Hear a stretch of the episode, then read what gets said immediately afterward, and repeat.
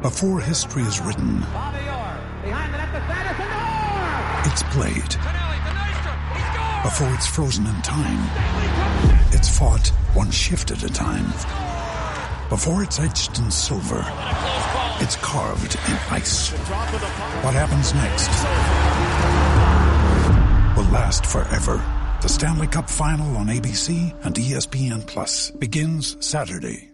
Now's the time to save 30% on wedding jewelry, only on BlueNile.com. Make sure your wedding ring is the one with your pick of diamond and lab-grown diamond bands, all hand-finished and graded for excellence. Or surprise her with something blue she'll love for life, like a stunning pair of sapphire earrings. Blue Nile's jewelry experts are available 24/7 to help, from fit questions to style advice. Right now, get up to 30% off at BlueNile.com. BlueNile.com. Want to go, pretty boy?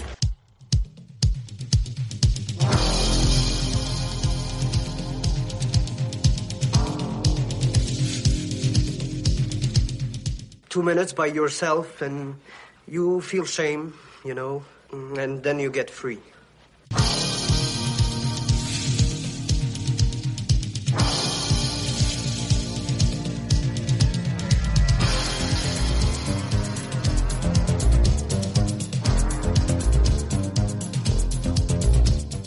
Only thing better than a glass of beer is tea with Miss McGill.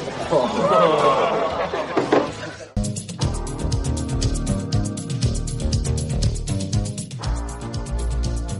And welcome to the Fourth Line Voice Podcast. My name is Darren. Thank you very much for tuning in. Episode 337 of The Big Show, some Enforcer-based podcasting coming at you, brought to you by the Hockey Podcast Network. How's everybody doing out there? Another Sunday, bloody Sunday. Oh, we got it today, folks.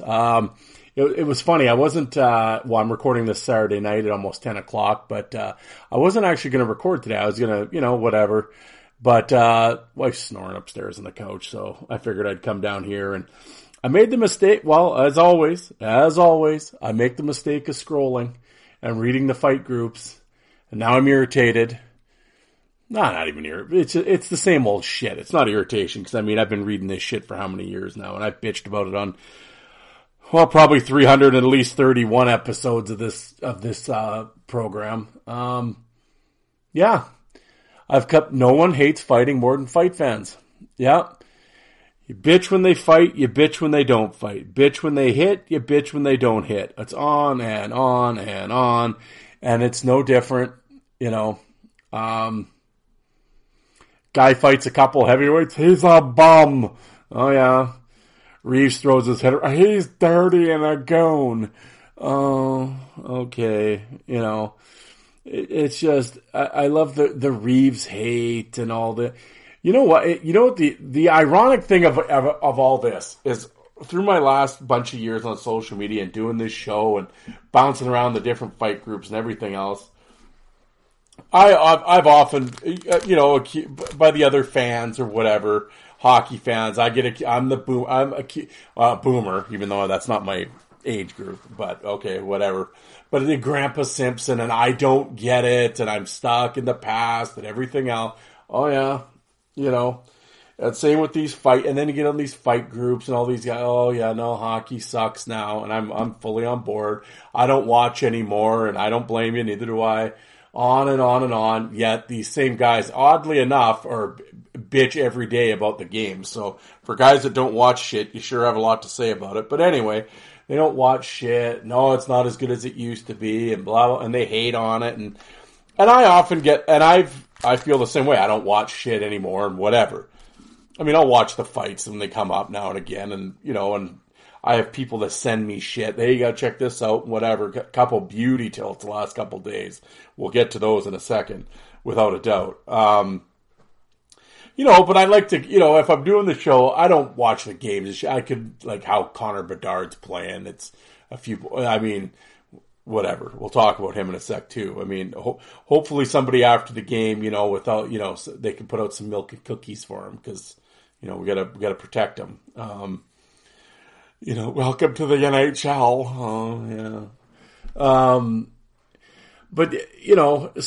I stay, obviously being on social media and stuff, I don't have much of an option, to not be sort of somewhat plugged in on you know, what the latest complaint is anyway. You know, and like I said, when I'm on Twitter or something, I fully expect, you know, whatever, Habs fan 86 to cry about Reeves or whatever, blah, blah, blah. I don't expect to, well, see, I know different, but work with me on the bit here. When I log into the Hockey Hits and Brawls page, that all of a sudden a bunch of fight fans are going to be crying about Ryan Reeves. That's what I love about it. They whine about Reeves, they whine about this, they whine about that. It's amazing. Yet over here, I'm the one that gets accused of being out of touch and whatever else. Here I am sticking up for these new guys, of all things. We'll get into it here, folks. We're going to talk about, what are we going to talk about today? Well, got a few things. A couple of really good fights. For those, I'm sure probably a lot of you that are listening are on social media and have seen the fights. If you haven't, I'm going to turn you on to them. Check out. Here they are. Yes, we have hockey cards. The 1991 Score hockey cards. Not the 1990 with the Lindros. We're not chasing Lindros. We're going to... Yeah, so the old Dollarama 1991 Score. We'll see what we get there. As I would say, we're going to open hockey cards on an audio podcast. Always a fun endeavor. Yeah, like I said, we're going to talk about those fights. Oh, we're going to talk about the Reeves hate. I believe I've talked about the Reeves hate before, but we'll bring it up again. Because we've reached stupidity levels now. So we'll talk about that in a second. And then somebody sent me the list. I mean, you know, Reeves on the Leafs now, blah, blah, blah. So obviously he's on a bigger stage in terms of, like popular team, you know, you're Minnesota, whatever. But once you're in Toronto, you know, fucking center of the universe, you know, a bigger stage. So I'm sure Reeves will be talked about a lot more. And there's so many, like the Leafs are such a polarizing team, either they're probably the most popular and the most hated all at the same time. Right. So, like I said, I just love these fight fans. It just can't let go of the fandom, you know? So yeah, we'll talk about that. But speaking of the Leafs, somebody sent me a list, the 7 worst Toronto Maple Leafs of all time. So, all right. I've not looked at the list. They just sent me the link. So I will, as I always do with the lists, I will, I'm going to discover it with you guys. So that way the reactions are genuine. So, but before we get into all that, of course, I have to, as I said, I'm a member of the Hockey Podcast Network. There's over 100 shows on the network. So, all the NHL teams have multiple shows about them. So check whatever your favorite team is. There'll be a couple shows I'm sure you could tune into. I'm on the original content side along with Terry Ryan, and Jolt and Joel Lazito at the Coliseum Chronicles, and Alec at the 5 for Fighting Podcast, Jordan at 5 in a Game. Yeah, we're all over. They put us over in the corner. You know, don't mingle with us very often. But Jolt and Joe has just released his, when he came from, when he switched platforms and joined the network, a bunch of his early shows they didn't come over for whatever reason onto the Spotify. So, or we're onto the Hockey Podcast platform. So Joe has been kind of doing air quotes the lost episode, so he's been uploading those, and one of those is his series of interviews with Mick Vukota. So it's part 3 of the Vukota interview, and I've said this a bunch of times, but that Mick Vukota interview that Joe did back in the day, I always say is probably, in terms of an enforcer documentary type interview, is the best one that's been ever done. And I'm not just saying that for effect. It really is. And obviously it helps when your guest is a great storyteller and can recall things and is keen to talk about them, which Mick was, and he's great. And, even if you weren't for a body slam, you know, whatever, shut up, tune in and listen to it. You'll dig it. He tells great stories. And, yeah, I think you'll have a different view of Mick Vukota after you've been done watching that, or listening, I guess, to that episode. And then, of course, I got Alec, who has recorded a new episode. He hasn't released it yet. So I'm not going to throw it out there, in case something happens. I don't know, maybe I haven't asked him about it, but I know he hasn't put it out. I know he recorded with the guy, but he hasn't put it out. So I won't mention anything. I'll let him unveil that. But his last one that he had out was with Luke Gazdic. That one is, very good interview. Gazdic has his own podcast and stuff, so he's in the game. He knows what the whole shtick is all about, and he loves talking about fights. He really kind of gets in depth with it, too, which is cool to hear. And a student of the game, as they say. And, I'm down. Luke Gazdic's cool as shit, man. So definitely check out that interview as well as Alec's back catalog. Great back catalog. So I would recommend that. And finally, if you're on the YouTubes, Fourth Line Voice and YouTube, I have over 2,000 fights on my channel. All the leagues, from all the different leagues. Type in whatever league you're looking for. Boom, boom, up that'll come. Alec has a channel, the 5 for Fighting YouTube channel, as well as my boy Jay out in Iowa. D. Skunk is the name of his channel. D like the letter, skunk like the animal. D. Skunk, and he's got Southern Pro stuff. He's got old AHL stuff from the Quad City area, like Jonathan the Hammer Tremblay, Prost, McIntyre, all those guys back from the old IHL days. So definitely check out his channel. And again, subscribe to the channels. If you're watching a video on a YouTube channel, hit the little thumbs up button. I always say, I know it's corny, but it helps out with the algorithms. YouTube loves that shit. It helps us out as creators. Also, if you're listening to this show, my show, Joe's show, TR's show, whoever, download it. Don't stream, please. That's how we get paid. That's how we can follow in the analytics. And once again, if you could, I always say this, you're holding it in your phone, right? It's right in your hand. You got to hit play. Right above it's the star rating. Could you rate and just rate the show? Again, that helps out not just my show, Joe. Like I said, Rogan doesn't need your star rating. He's fine. But a smaller podcast, if you enjoy it and you listen to it every week and you like it, give it a 5-star rating. And because again, it's the little things that you the listeners can do that help us out, help the creators out, whether it be on YouTube and stuff like that. I was saying the other day, I'm a big YouTube guy. I watch a lot of stuff on YouTube. And I never kind of thought about it before until I heard a guy talk about it with the thumbs up thing and the algorithms and all that stuff. Obviously I have my own channel, obviously. So I've subscribed to all the different channels, but, I'd watch the video and whatever, but I never bothered with the thumbs up stuff. I've been really doing that lately. And, I hope you guys do as well. Like I said, I do rate and review podcasts and stuff. So that helps out the creators. That's a little thing that you can do as listeners. So. Thank you. All right. Well, let's get it. What should I do? Let's open these hockey cards first. Before I start yelling and ranting and raving at people. Well, I might open this pack and start ranting and raving at people. Who do we get? So it's the 1991 score. Rob Brown with the Hartford Whalers. Rob Brown. There you go.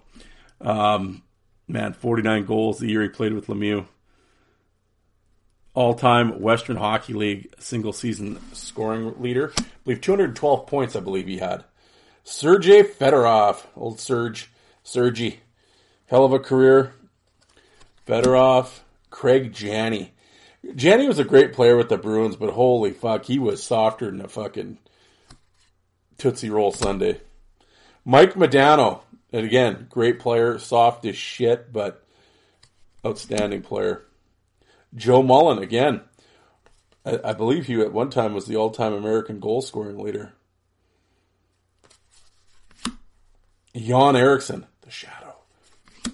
Thomas Sandstrom. I think he's probably still got the tattoo of Dave Brown's coho on the side of his face. Ron Francis. Isn't he like third or fourth all-time in scoring? He's like the most unheralded. What a talent. Unbelievable talent. Seldom gets talked about, actually.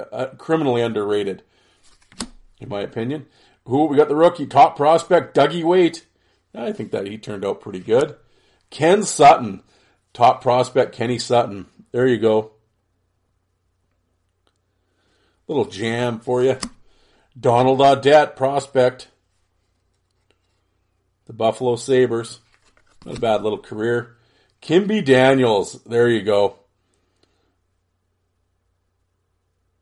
Yep. He playing for the Swift Current Broncos. He tied the Western Hockey League record. 7 goals in a game.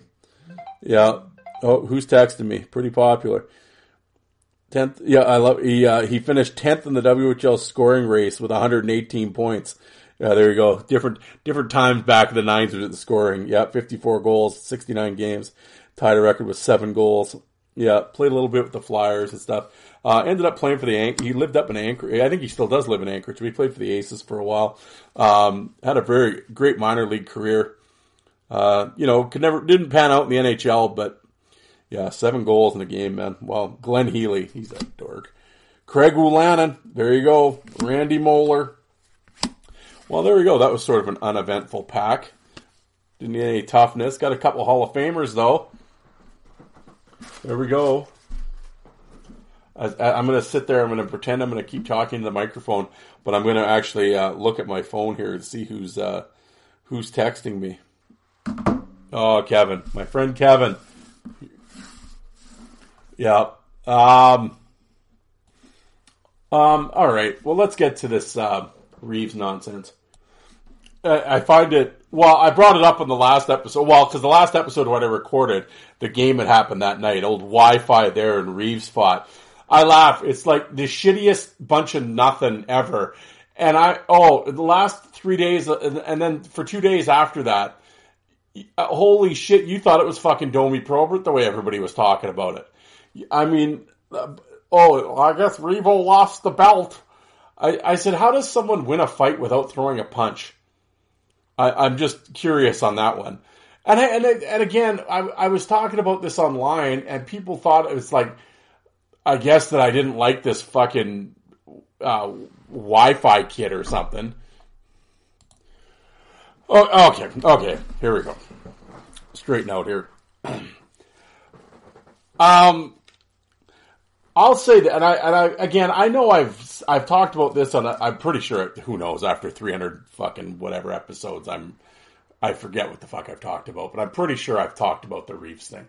I get, this is where like the whole fandom thing, I don't fucking get it. I just look at it from a pure, if you like physical, old time, fighting hockey, enforcer, whatever,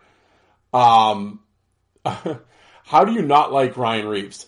I'll start there. And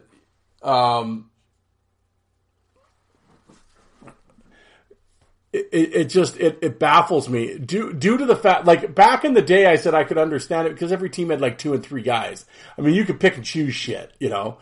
Now, there's literally a handful of them. So, I mean, as a fight fan, I think we should pretty much celebrate all of them, should we not? That's how I look at it. Apparently, that makes me either a fucking idiot or, I don't know, special somehow, because clearly you can't do both. Like, I looked at the fight there with Xhekaj and Reeves, and I don't fucking care who wins at the fight. I don't care. I'm just happy that they fought. I mean, it was a shit fight, but you know what I'm saying. I don't care. Or like Reeves fought Foligno. I don't care who wins these fights. As long as they're fighting and there's hitting still, it at least it's some glimmer. I'm not even going to say hope, because there is no hope. Fighting's done. But it's like, at least for a little while, it's hanging around. Put it that way. And you fucking guys that love to yell that you think this is going to continue and all these fights are going to continue.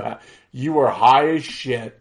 Most of these games, I don't even think there's a goddamn body check in any of them. So I don't know where you're getting this idea that there's going to be all this fighting. Like, you're high as shit, but whatever. If you want to cling to something, I guess, if that's the hope you're trying to cling to, then all right, you know, anyway, but back to Reeves. And like I said, I laughed in the intro. I laughed that I always get accused of I'm old and out of touch and living in the past and everything else. And maybe I am. But I'm also, it seems to be half the time, I'm the only one that, of all the people, I'm the only one that seems to be sticking up for these fucking guys now. Like, and it's funny, like I said, you can't have the logical, like it's either Reeves or Xhekaj. Oh, God forbid, you can't like both of them.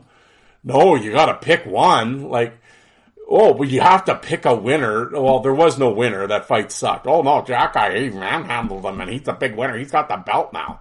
I said, how do you win a fight without throwing a punch? Oh, you're just a Reeves guy. It must be a Leafs fan.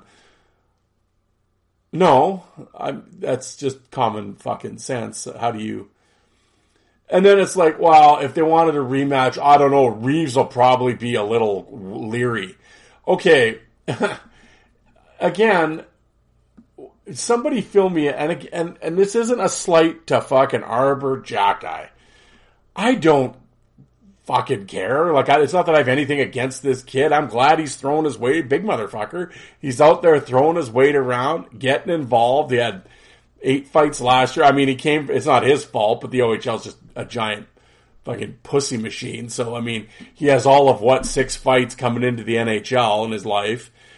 Okay, whatever, but he's out there trying. He recognizes Montreal doesn't have anybody, so shit, if I'm going to stick, because I think he was working a goddamn part-time at Costco, and legitimately, and so this beats the Costco paycheck. I worked at Costco at one time, too. Believe me, I'd rather play for the Habs, too.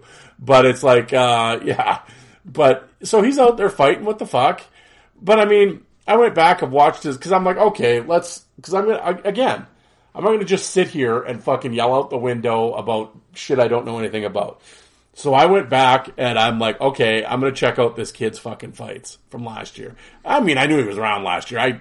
I remember because his name, first of all, the name Wi-Fi and the meaning behind it's fucking hilarious.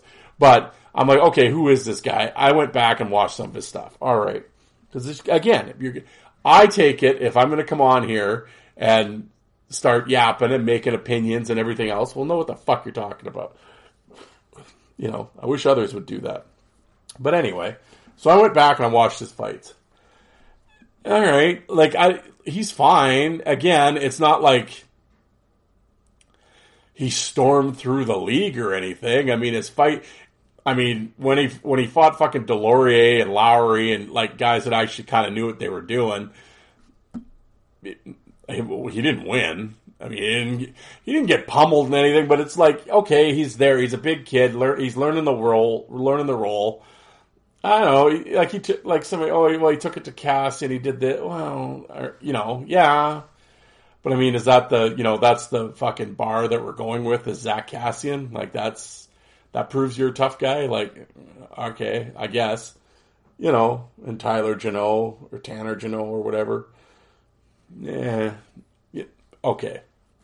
I mean, whatever. And like I said, you can say whatever you want about Ryan Reeves. I get people don't like him and stuff. Whatever. But you go back on his track record. I mean, he came up. He fought McGrattan, Peluso, Gail Kelsey, all these guys. Like, you go through the minors in the American League and then in the NHL.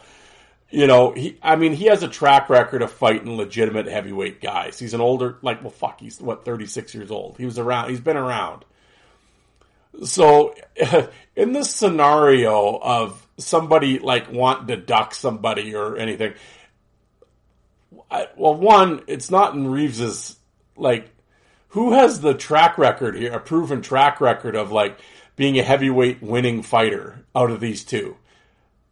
Yeah, obviously it's Reeves. Again, you can hate him all you want, and he got killed in the 90s. Like, well, he wouldn't, but okay. You know, you can cling to that myth all you want to, but yeah, right. Yeah, he's no fucking Torrey Robertson. Like, I love that one. Like I always say, people love to throw that. Oh, if Reeves played in the 80s and 90s, he'd get ended. Oh, okay. I love how you look back. It's just this revisionist history with these old fuckers that, like, every guy in the 80s and 90s was just some elite-level killer fighter. Now, again, I'm not talking, Reeves would be right up there with Probert and Dave Brown and Twist. I'm not saying that.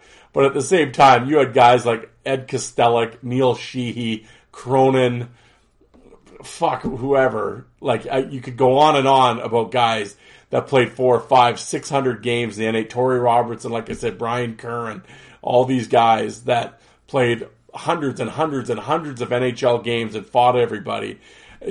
Nobody ended them.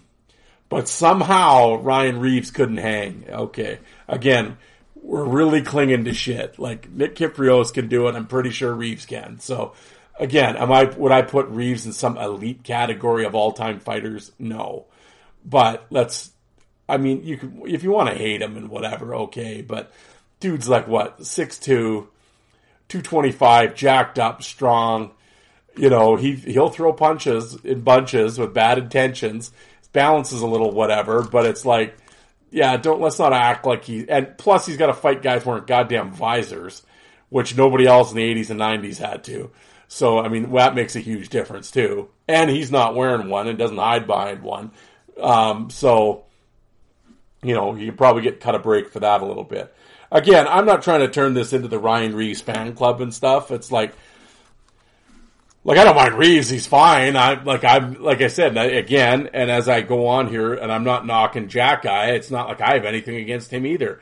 I like the kid. Good. I hope he plays in the league for a long time. And I noticed he was slapping Perry around tonight, which was funny. Hey, as long as he's out there, big kid playing the role and shit, I'm down with him.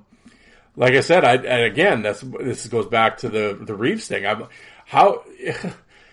Like, if you're not a, well, he's cocky and stuff. Well, so what? Like, why are we, so was Domi, so was Worrell, so was Brashear. Like, okay, so what? Like, why are you acting like this is new shit? Like, again, that's the point, is to bring some swagger, be a bully, mouthy.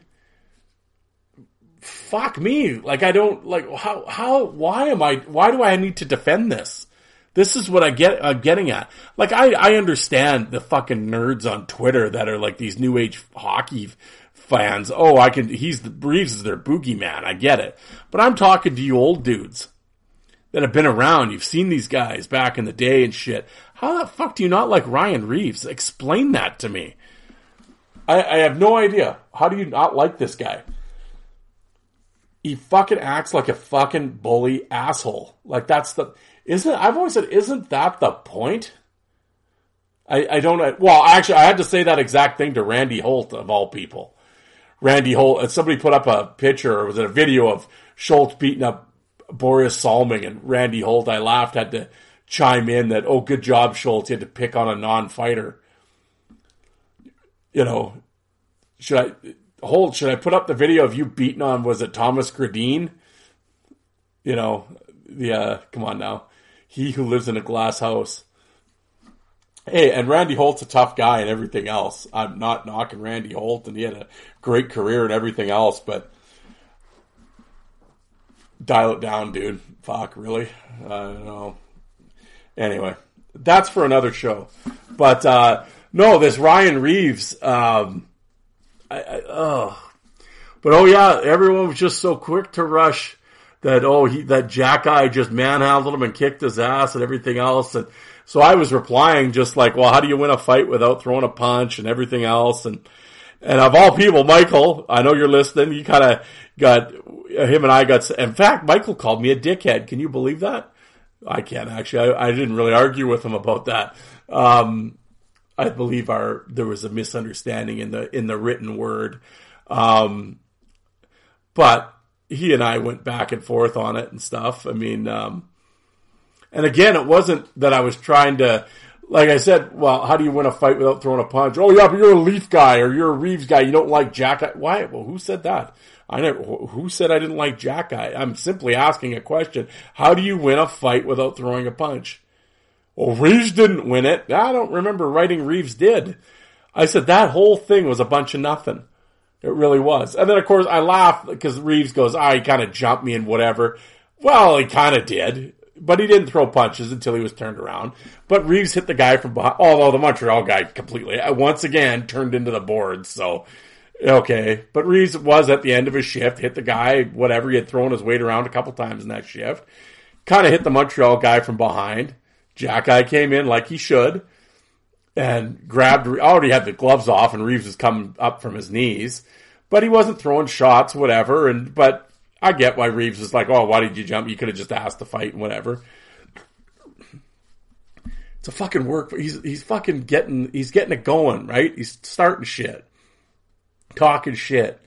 Like, he knows he has to play these guys 1 million more times this year. Holy fuck! Like, figure it out, you guys. But anyway, so. And then, of course, of all people, of course, George Larocque's got to chime in because, you know, George hasn't had the spotlight on him for 7 minutes, so he's got to bring it up again. But like, you're so mad. Why didn't you fight him again? Well, by that time, because Xhekaj got the 10 and everything else, it's a one-goal game in the second. I'm sure Reeves probably was told not to fight. Again, I laugh that people act like Reeves is the guy that's not going to go fight again. Like, well, Xhekaj's a D-man. He can't, you can't shorten. He's already been out 17 minutes. He got the 17-minute package. It already puts you down a defenseman. Now he's back, so I'm sure he was told don't fight again because, we don't shorten us up again at 5D. Like, fuck George, figure it out. Like, but and LaRocque knows. Again, he's playing the role on Twitter too. They'll play again and they'll go again. But I just laugh at all these people chiming in. All right, well, fast forward. Hockey Night in Canada tonight. Again, Reeves throws the big hit against Minnesota. Foligno comes in and they have a fight. Not a bad fight. Again, both threw, both took. I mean, whatever. And then I hear the comments again. Reeves is kind of losing his grip on the heavyweight, as being a heavyweight. He is? According to who? Like, why? What's wrong with Foligno? Foligno can fight. It was a good fight back and forth. Reeves got to punch a friggin' visor again. But it's like, yeah. Again, what? Why are we hating on anybody here? It was a hit that came in, had a good fight. Were you not entertained? Like, what? Why? I don't understand. But it's just like right away, everyone's got to rush to give Reeves this imaginary loss. Like, see, I told you. No, he's no good. I told you. All right. Like, one, who gives a fuck? Oh, I guess as I'm sitting here, it's like I'm defending him. Apparently, they'll be like, well, apparently you give a fuck.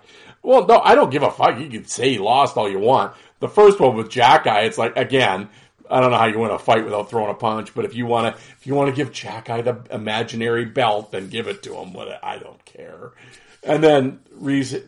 But there's like least people like, oh yeah, that's Reeves' last two games, the first two games of the year. All he's done is run around and hit people. Yeah. And so, I noticed you're 2-0. Like, that's what he was brought in to do. What did you think he was going to do? He's going to be on the second power play unit? He's out there for his penalty killing. You have no one that does this. You haven't had anyone that's done this for how long? You get this guy. He's running around hitting people. He's got 2 fights and 2 games. Oh, that's all he does. Oh, I guess. Yeah, and so he's the winger on the fourth line. It's just baffling to me. The other 11 guys can try to score then. I mean, it's whatever. You haven't had this. You've been pushed around and bullied and made to look like pussies for how many years now? You go and get arguably whatever you want to argue, but one of the toughest guys in the league that'll lead the league in hitting or be in the top 5. He'll throw the weight around. He's aggressive. He's mean. Tries to get the guys into it. And here we are 2 games into the season and you're crying about it. Unfucking believable. The one guy goes, oh, yeah, no, that hit today on the Minnesota guy. Real blindside cheap shot. How the fuck do you blindside someone when you hit him right in the chest, right in the logo with your shoulder? He's coming right at you. Oh, well, he was looking at the net while he was shit. Well, okay, well, who's... You came into the zone, cutting across the middle, and you get hit, and you're like, oh, it's a blindside. What the fuck are you talking about? And he didn't hit him in the head. Shoulder to the logo. Good shot. Foligno comes in. It's a good hard shot. The guy felt it. Again, I always thought that was the point of throwing body contact. But, and again, and the guy talking looks like he's about the same age as me, give or take. But again, you're probably the guy that cries about how soft the game is and everything else. So Reeves throws a hit. He's a cheap shot artist. Oh, okay. That's all he does is run around. Yeah. This isn't a hockey fight and brawls group. Supposed big fight fans are crying that someone is running around. This is where we are. This is where we are, folks. Yeah. Big fight fans. Yeah. But anyway, if you're a big fight fan, the fight that I would tell you to go check out is my boy Alex Gallant of the Gallant Clan. I love it. Alex Gallant versus Jeff Viel.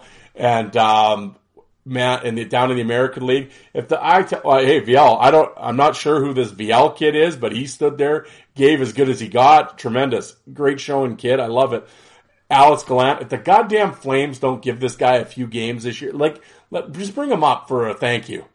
Guy's been in the American League banging for how many years now? Give him a goddamn couple games. It's the Flames. I mean, I'm sure you'll be sucking hind tit anyway. Or is there when you play Toronto, bring him up. You want to see him fight Reeves? He'll give Reeves a go, let me tell you. As I said, the toughest guys in hockey have been in the American Hockey League the last few years. It's the goddamn Gallant family. Brett got his couple games at the Islanders. Let's see Alex get his games at the Flames. Hopefully Calgary do the right thing, call him up. But tremendous fight. Alex Gallant, Jeff Viel, check it out. That's how you fight. There's no goddamn jersey jabbing and leaning away. And no, it full on, just toe-to-toe, smacking each other. Old school, I loved it. Then, down in the East Coast League, preseason's going on. Oh, we got crying down there, folks, even in the preseason. But was it Jack Van Bockle? He had to play the Savannah Ghost Pirates on back-to-back nights with Anthony Collins and Darian Skiho, and he took on each of them in the games. I don't know. I wouldn't give him the W in either one of the fights, but hey, took them both on, and both the Collins and Skiho looked great, and East Coast League came out swinging. Oh, and then the one game, of course, that Nico Blatchman, he gets into it with some. The whistle goes, it's kind of a little scrubbing. Blatchman's skating by. Oh, this guy's going to give the son a little elbow. Like, oh, who, me? And he's looking around like, what do you mean? And, just a little shot when Blatchman's going by. Well, he ain't going to put up with that shit, especially in a preseason game. He comes back, hey, motherfucker. He drops his gloves. Whack, whack, whack. Of course, the other guy, doesn't drop his, and he's just trying to get away. I was just standing here. Oh, yeah. Watch the video. Gives him the subtle, shot in the chops as he's skating by. Not hard, but enough to, what are you doing? And it's the preseason. Do you think you're going to come in here and start trying to, Blatchman has to go back at him. If you're going to play the role and run around, hit guys and mouth off or try to start shit, some fucking clown fucking elbows you in, after the whistle when you're skating by. Yeah, you got to go back and have a little talk with him. Well, Nico went back and had a little talk with him. Oh, and everybody's crying. I gave him the power play, blah, blah, blah. Oh, first of all, it's the preseason. He's doing exactly what Kalamazoo brought him in to do. And if that had happened in a regular season game, he'd probably be benched because I think he took another bad penalty in the game too. But it's the preseason. This is how you got to send it because it's probably... Forgive me, I don't know who they were playing, but I'm sure it's probably a divisional team because you're not going to do that much traveling in the preseason. So he's got to play these guys a bunch of times. Do you not think he's trying to get the psychological edge on them too? Obviously, let him know he's there. And it's if you do this shit, this is what I'm going to do to you. So of course he has to do that again. And there's some other jack off, of course, in the comment section. Oh, what league is this? They don't even have name bars. Oh, you don't even know the league, but here you are fucking flapping your fucking your lips in the comment section. Well, it's an NHL affiliate league. So yeah, I mean, why are you talking like it's the goddamn Sunday night pickup game at the beer league? Shut up, fuck. First of all, it's the minors and it's the preseason. That's why there's no name bars on half these jerseys. It's the minors. It's a budget thing, you dummy. So, yeah, don't worry. They'll all have name bars come the regular season. Oh, God. But no, sweet burn, bro. Yeah. I'm sure none of these guys ever played up to the level that you played. I'm sure you really tore up the fucking 2014 fucking Bantam House League, Ugh, these people. Anyway, enough of my ranting and raving, whatever. How about we get into this list? We got to do some sponsors first. Hey, with the NFL coming up, you should jump in on this DraftKings $5. THPN if you're going to sign up. I'm trying to give you guys, trying to help the gamblers out there with a discount. But yes, here's our sponsor. And now, here's a word from our sponsor. Football is back in full swing with another week of epic games. And who's got you covered on the action for every single one of them? DraftKings Sportsbook, the official sports betting partner of the NFL. New customers can bet $5 on football and get $200 instantly in bonus bets. Nobody's missing out on the action this season. All DraftKings customers can take advantage of two new offers every game day this September. Get in on the NFL Week 2 action with DraftKings Sportsbook. Download the app now and use the code THPN to sign up. New customers can bet just $5 and take home $200 instantly in bonus bets. Only on DraftKings Sportsbook with the code THPN. The crown is yours. Gambling problem? Call 1-800-GAMBLER or visit www.sot1800gambler.net. In New York, call 877-8-HOPE-NY or text HOPE-NY. In Connecticut, help is available for problem gambling. Call 888-789-7777 or visit ccpg.org. Please play responsibly. On behalf of the Boot Hill Casino and Resorts in Kansas City, 21 plus age varies by jurisdiction. Void in Ontario. See sportsbook.draftkings.com/football terms for eligibility, terms, and responsible gambling resources. Bonus bets expire 7 days after issuance. Eligibility and deposit restrictions apply. And now back to your regularly scheduled program. There we go, folks. It's the power of editing. How's that one? All right. Well, what's this list here? Once again, I want to thank Taylor. Sorry, I'm thinking of the Bob Probert Invitational. Tyler for sending it to me. Hey, Darren, I think you checked this list out with the Leafs, with the Ryan Reeves thing and the Leafs being in the news late, as they always are. One of the most hated teams and the most popular. Yeah, this is where I got the most popular and hated thing. Yeah. Found this list on a forum that I go to. I thought you might get a kick out of it. All right. Well, here we go. So what? Hold on. Where is it here? Click on it. Top 7 worst Toronto Maple Leafs players ever. Before 1967, the Toronto Maple Leafs were one of the best teams in the NHL, but there were 5 other clubs in the league back then. Once expansion hit, the team has sort of been lost in the wilderness. All right. So, like I said, I have not looked at this list. I am discovering it with you guys. So, all right. Well, let's get into it here. Number 7. Al Secord. Well, there you go. Just before the 87-88 season faced off, the Leafs traded star winger Rick Vibe and Steve Thomas, the Blackhawks, along with defenseman Bob McGill for center Ed Olczyk and left winger Al Secord. Yeah, that ain't a good trade. Olczyk played well for the blue and white, but Secord, who has previously enjoyed seasons of 54, 44, and 40 goal seasons, was a bust. He scored just 15 goals and 27 assists in 74 games. It was a -21. He added 1 goal in 6 playoff contests. Secord spent most of the time trying to prove how tough he was with 221 penalty minutes. Secord lasted just half a season the next year with 5 goals, 10 assists, -13, another 71 minutes. He was traded just 17 months after arriving with the Leafs, getting just a 5th-round pick from Philadelphia. Yeah, I mean, it was the end of the line for Secord at that point. I believe he had some injuries, but one of the premier power forwards at the time, I mean... you look at 54, 44, 40 goal seasons. He had like 300 minutes the one year too, and like 200 and fought guy. I was never a fan of, he was a great player. There's no doubt about it. One of the great power forwards when he was healthy and rolling with Boston and Chicago. I mean, I'm not denying that without a doubt. I never saw Secord the fighter. I never thought he again, would fight everybody. This isn't an indictment on Al Secord. I just never, there are some people that thought Al was a real big heavyweight killer fighter. I never personally saw that. Again, he would fight the tough guys and all that. I'm not knocking Al Secord. Believe me, I wish every team had about a dozen Al Secords on them. But yeah, when he got to Toronto and then obviously in Philly, he hung him up and went on and to have a successful career as an airline pilot. So yeah, there we go. Al Secord. Actually, I completely forgot he played for Toronto. Number 6, Chris McAllister. All right. Chris McAllister joined the Leafs from... Get back here. Joined the Leafs from Vancouver in a trade for forward Darby Hendrickson. September of the next year, he was traded to Philadelphia for Regan Kelly. While in Toronto, he appeared in 56 games, contributed just 5 assists, along with 107 minutes. He also had 1 assist in 6 playoff games, 4 minutes. 5 years later, he was sent to the minors by the Rangers and stayed there for 6 seasons before retiring with 4 goals, 17 assists, 21 points, 634 minutes in 300 NHL games. Yeah, he was still a young kid there with Vancouver, then getting traded over to Toronto.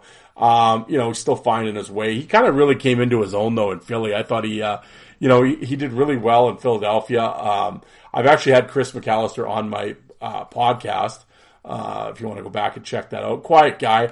Actually way back when I actually played football against Chris McAllister of all things. Imagine you look over at that 6'7" dude playing the old line. Oh, a little something, but, actually, I was on specialty teams. I friggin' earholed him pretty good. I got the hell out of there. Fuck, I knew how tough he was. But, yeah, imagine him and Wade Belak were D partners with the Blades, of all things. But nice guy, really nice guy. Lives in town, works in the mines here. Good dude. Done well after hockey. Good job. I know, family, wife, kids, the whole deal.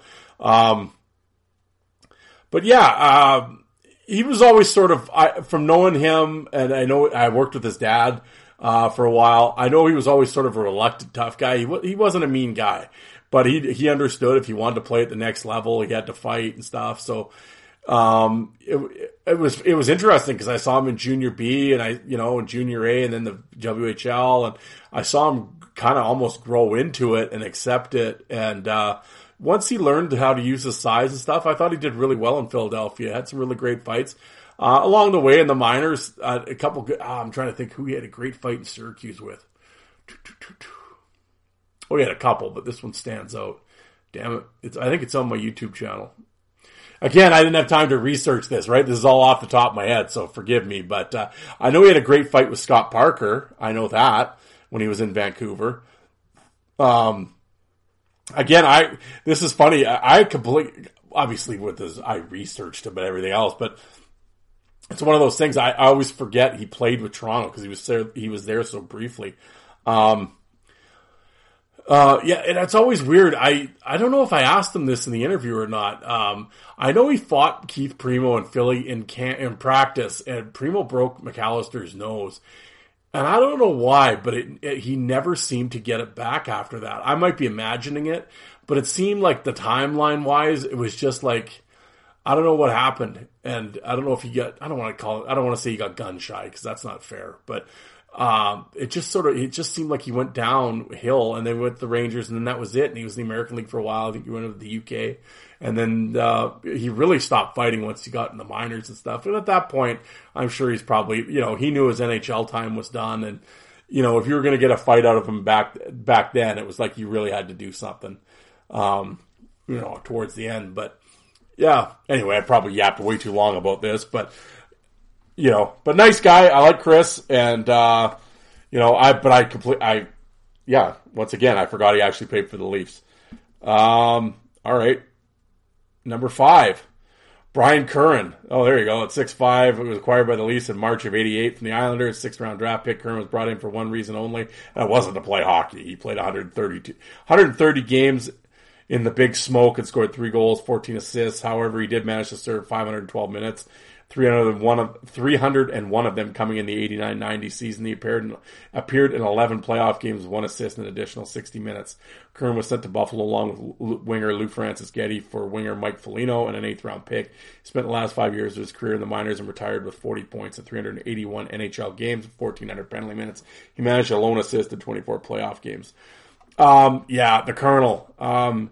Big guy, willing guy. I was never a Brian Curran fan, but fearless, has a great fight card, without a doubt, never back down, all of that. In saying all that, I don't think he was a very good fighter. He was a wrestler. But great fight card, and, can't fault him for that, but, yeah, I think if memory serves me correct, he was a fairly high draft pick too. And, played in Portland. I think he won the Memorial Cup with Portland back in the day. And, yeah, I was never a fan of the Colonels, but yeah, hey, you know, I'm going to get 381 career games, so there you go. All right, number 4.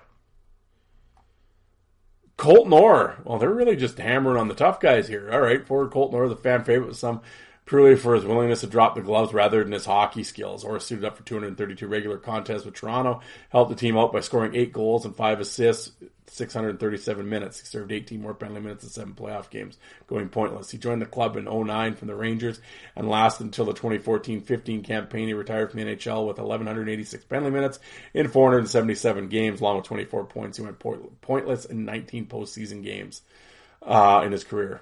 I love Colt Knorr, one of the hardest punchers. Watching him and Fraser McLaren as the tag champs there that one year made the Leafs very enjoyable. He had power, man. It was kill or be killed when Orr fought. Again, I watched him play here in Swift Current and in Regina and Kamloops and, you know, bouncing around the Western League. I got a bunch of his fights on DVD. If you want to see some Colt Knorr stuff, go to my YouTube channel. I got a bunch of his WHL stuff, a bunch of his American League stuff. His fight with Josh Gratton in the American League, his fight with Bomby, with Gilly. I just put his fight with Gillies up last night, actually, from one of their fights from the American League. I mean, Orr was pure entertainment. He was. If you're a fight fan, you have to like Colt Knorr. If you don't, there's something wrong with you. I love Colt Knorr. I mean, again, I guess they didn't really call it what worst. I mean, I guess they're just going by points and, you know, let's just make fun of the goons, I guess, in this and, you know, whatever. But I love Colt Knorr. He's one of my favorites. He's great. So, you know, whoever this writer is, fuck you. Number 4, David Clarkson. Forward David Clarkson was awarded a huge multi-year contract, at least based on one 30-goal season, and he had 7 campaigns at the Devils. To make matters worse, it included a no-trade clause. Clarkson paid the team back by scoring 15 goals, 11 assists, and 114 games, along with 185 minutes, most of them which were the dumb variety. Okay. He also posted a -25 rating in those games. The Leafs finally unloaded his contract, and he agreed to the trade with Columbus. And injured and likely retired Nathan Horton. Ironically, Clarkson played just 3 games in Columbus before suffering a season-ending injury.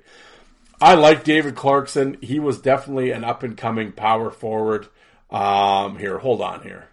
Just so I don't look too silly, I'm going to open up Hockey DB here, and Brian Kern was probably a second round, but 22nd overall by the Bruins.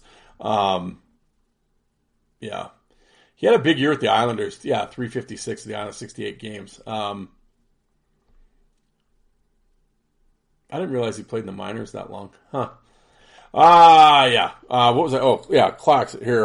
I keep wanting to say Clarkson.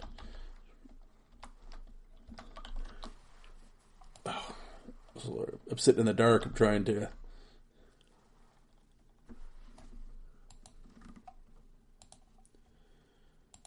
All right. Yeah, I mean, you go and look at New Jersey. So he put, you know,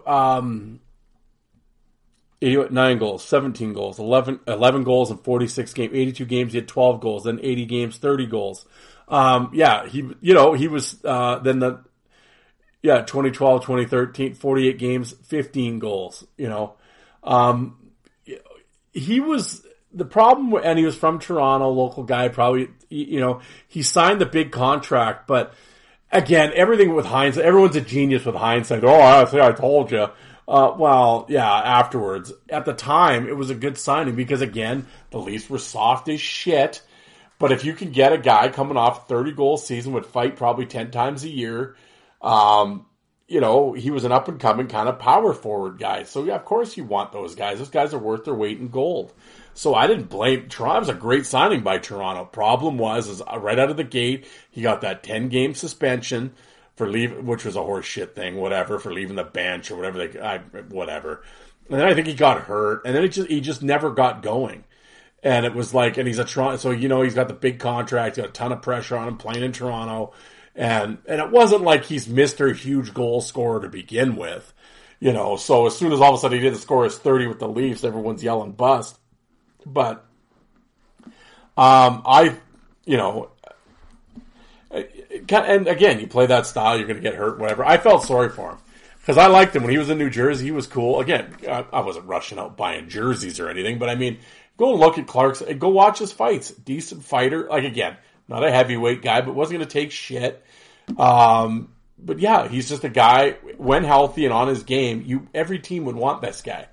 But, you know, you go to Toronto and, you know, if you don't score 1,000,000 goals right away and knock everyone out, you're a piece of shit. So, yeah, and he just had the big, he was lucky in the fact that he became a free agent and had he had a big year at his free agent year, and he had a good agent, and I don't blame and that's the thing, I don't blame lease management at the time for making the deal. He's the guy that you needed, and he had the numbers, and he was improving each year. It's like, yeah, you know, but like I said, people love to yell and point, but no, Clarkson was all right. But it just didn't work out. Like, yeah, obviously it didn't work out. I'm not saying he was all right in Toronto and these guys are lying. No, it didn't work out for him in Toronto and he got hurt and just never could get it going. And it sucked because he's a hockey player. He's just a grit guy that it's too bad. Pardon me. All right, what are we at here? Number two, Fraser McLaren. All right, left winger Fraser McLaren is yet another Leaf who lacked basic hockey skills. Who the fuck is this writer? Who is this person? Oh, the Sportster. I know they didn't attach their name to it though. Yeah. Could sure fucking flap your lips though. It just, you know, okay. Lacked basic hockey skill. Yeah. He played 62 times between 2012 and 2014, 3 goals, pair of assists, and just 5 points. Most of the time the team was spent in the penalty box where he served 179 minutes. That's kind of funny, 179 minutes, but yeah. He appeared in one single playoff game and was held pointless. 27-year-old McLaren spent his last year in the American League with the Marlies, had 11 points, 102 career NHL games, 260 minutes. Yeah, he had to retire. He had bad knees, unfortunately. But Fraser McLaren, when he threw down, was a bad dude, man. Again, actually, another guy came up in the Western League with Portland. If you want to, go to my Fourth Line Voice on YouTube. I have a bunch of his Western Hockey League fights. In fact, I have his very first junior fight on there. But the Western League fight where he fights Lucic and he drops Lucic, catches him. Didn't knock him out, but he caught him. Lucic admits, he goes, that was the first time I ever got put on my back was by Fraser McLaren. That fight's on my channel. Check it out. But came up with San Jose. Where's Hockey DB here? We'll open this up because I'm fairly certain. Was he not a fairly high pick? I might be up my ass, but... Oh, okay, I am up my ass. He was in the 7th round. What am I talking about? But, yeah, 48... His, final season in the Western Hockey League, he had 19 goals, you know. So... And had 19 the season before, so this whole, he lacked hockey skill. Well, okay. You know, settle down. But yeah, I love that one. Lacked basic hockey skill. Yeah, back-to-back 19 goal seasons in Major Junior. But yeah, no, he's a fucking idiot. Like, he knew his role.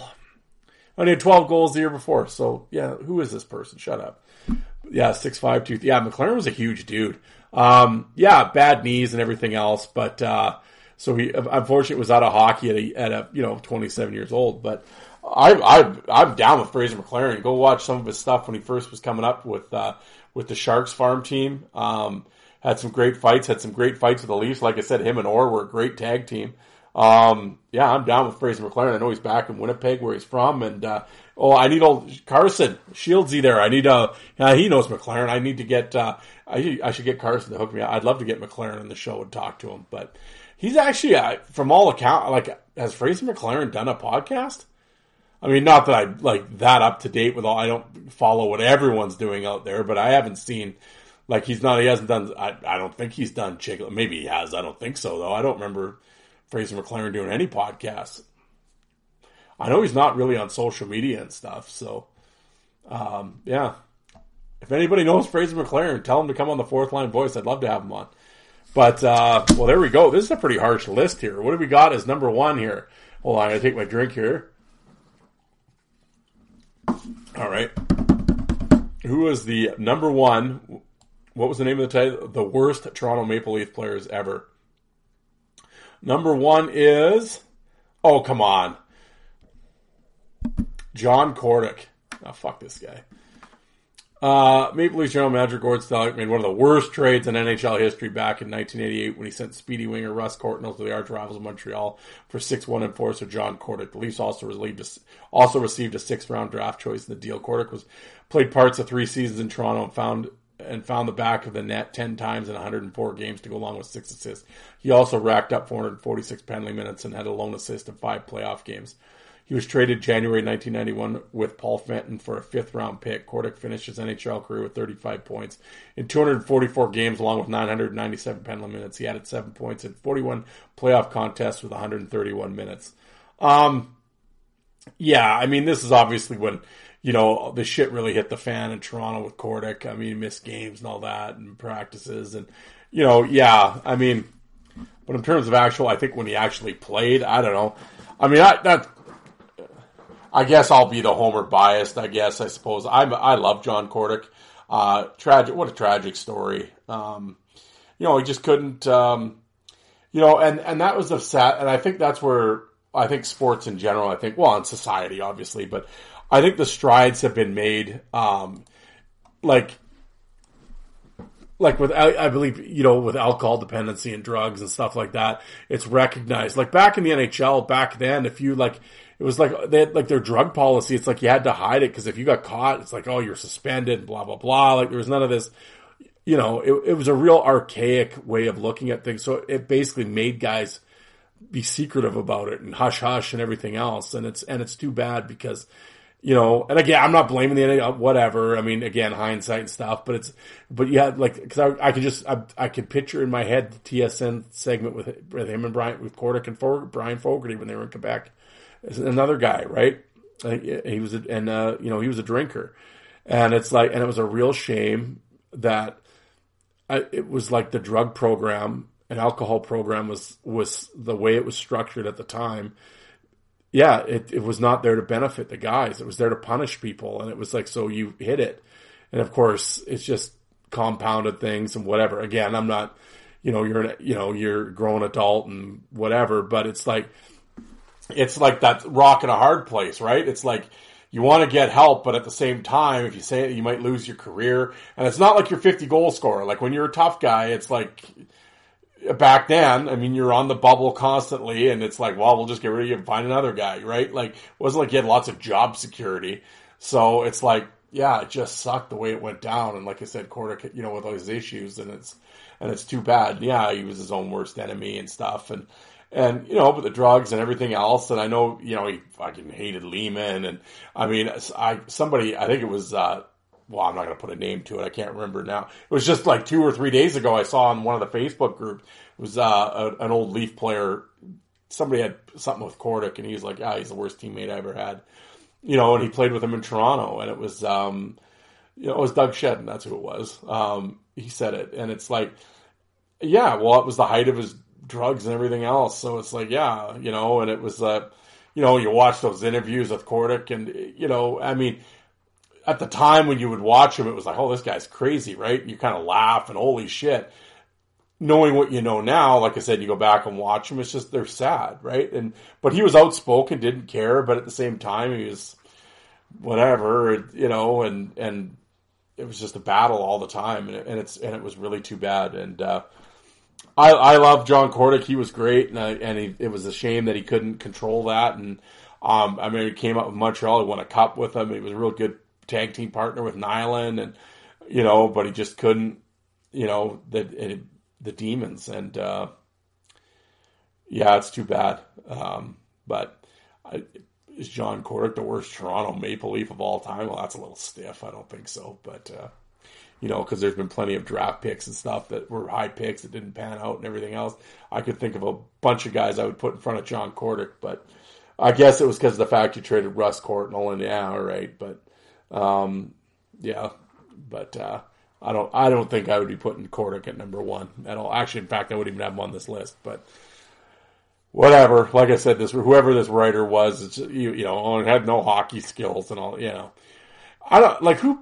Like, okay, I'll do this article for the, like, I get people send me the list and it's for the show and whatever. And we can have a fucking laugh about it or whatever. And, you know, I always say the worse the lists are, the funnier they are and whatever. But And I'm not, Tyler, I'm not saying anything to you. I appreciate you sending me the list and everything else.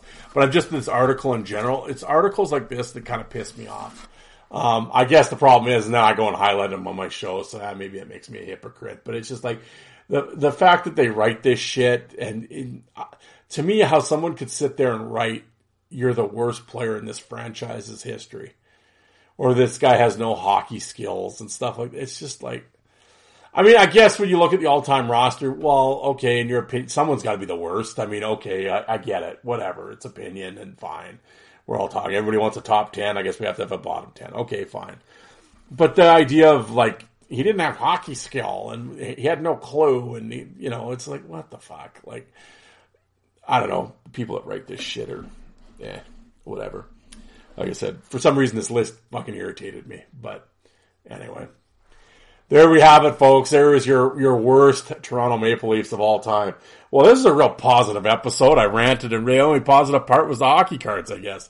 But ranting and raving and I don't know. I just, as fight fans, I think we need to do better. And I think we need to, and again, I think the majority of these fans that listen to this show are like that. But I always say with these fight groups, the appreciation group, the Hits and Brawls page, it's to celebrate these guys. And so when I log in, again, like somebody said, John tonight told me, well, Darren, you're going to have, you have content for the rest of your podcasting life. And that's true. I do. And that, and I'm, part of me, that kind of bugs me because it's like, it's a shame because as fight fans, we should celebrate these guys, especially in these times when it's so lean. Like I said, back in the 90s or the early 2000s when we were on the old fried chicken message board, or you could have, I never, yeah, hate is not the right word, but didn't like this guy, but I like that guy and whatever. You can pick and choose.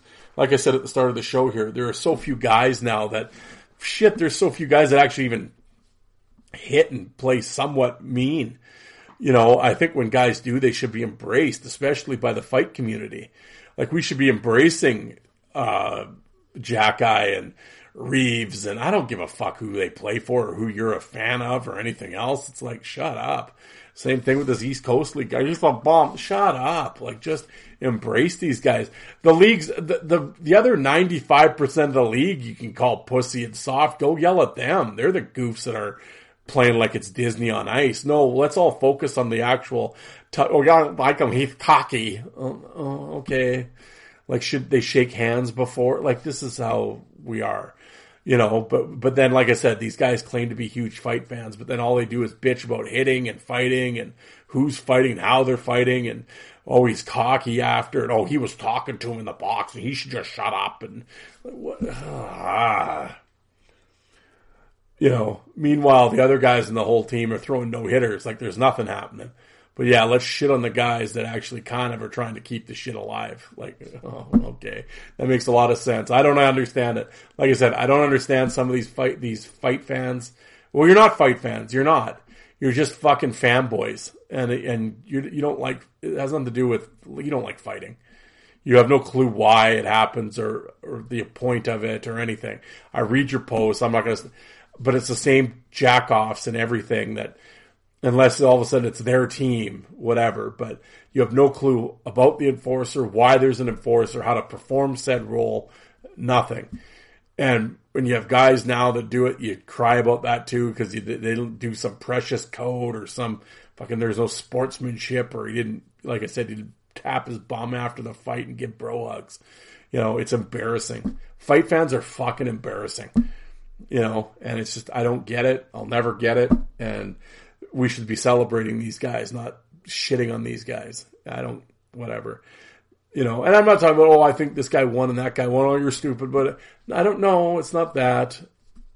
And again, when I was, like I said, when I was questioning people about Jack, it wasn't because I was coming from a place of, I don't like Arber Xhekaj. He's fine. I don't, you know, no. I was just simply asking a question. Like, how do you win a fight without throwing a punch? It had nothing to do. I wasn't knocking the kid, but he didn't throw a punch. You know, it was a nothing. It was a shit fight. So that's all I was saying. Again, it wasn't an indictment on him or on Reeves. It was just a shitty fight. Let's see what happens the next time they play. I'm looking forward to it. I'm not going to watch the game because I could give a shit, but I'll be definitely looking forward to seeing the clips. So, you know, and again, we should be celebrating these people, not shitting on them. So, whatever. I mean, and that's what I've always said from day one. This is the point of this show, of this podcast. It was to celebrate the tough guy, hence the fourth line voice, the guys that don't get talked about. That's what this show is about, to celebrate the Arber Xhekaj and the Reeves and the Van Brockle and Anthony Collins and Skiho and all of those, and Nico Blatchman and all those guys. I will stick up to these guys until the day I turn this microphone off. Yeah, that was the point of this show. That's the point of my YouTube. Some guy the other day on Facebook goes, well, then you should shut your page down because there's no more goons. Yeah, I know. There hasn't been in like 20 years. So thanks, their tips. I know there's no goons. Like, clearly you don't listen to the podcast, which is fine, but I know. And that's why I'm trying to preserve the history of those guys that they get forgotten about by new age nerds and everything else. So, oh, somebody called Reeves a goon, and I told him, if you think Ryan Reeves is a goon, you've never actually seen a real goon before. Which this guy replies to me, there are no goons anymore, so you may as well shut your page off. It's like, yeah, I know, thanks. You know, but the guy's followed me for a while. I don't know what I don't know what he was saying. I think something's lost in translation, but all right. As what happens with the written word. But anyway, it's an hour and 10 minutes. It's now 11 o'clock at night, and I'm kind of done talking for the day, so... Thank you very much for tuning in. As I always say, I know there seems to be a new podcast every day popping up for hockey. And, but the fact that, you guys decide to listen to this show and give me a chance, I really appreciate it. I really do. And, I'd love to hear from you. If you're on social media, Fourth Line Voice, Twitter, send me my DMs are open, as the kids say. If you're not on social media, hockeyfights@hotmail.com, all one word. Send me an email. I'd love to hear from you. I got some feedback from the last episode. I know that. And, yeah, that was interesting. And, yeah, keep it coming. I love hearing from you guys. Thank you very much. And, yeah. All right, guys, here we go. Let's go watch I'm recording Saturday, but, hopefully my Sunday NFL bets pan out and everything else. And, let's go attack the work week. And, yeah. Talk to you cats on Wednesday. Thanks, everybody.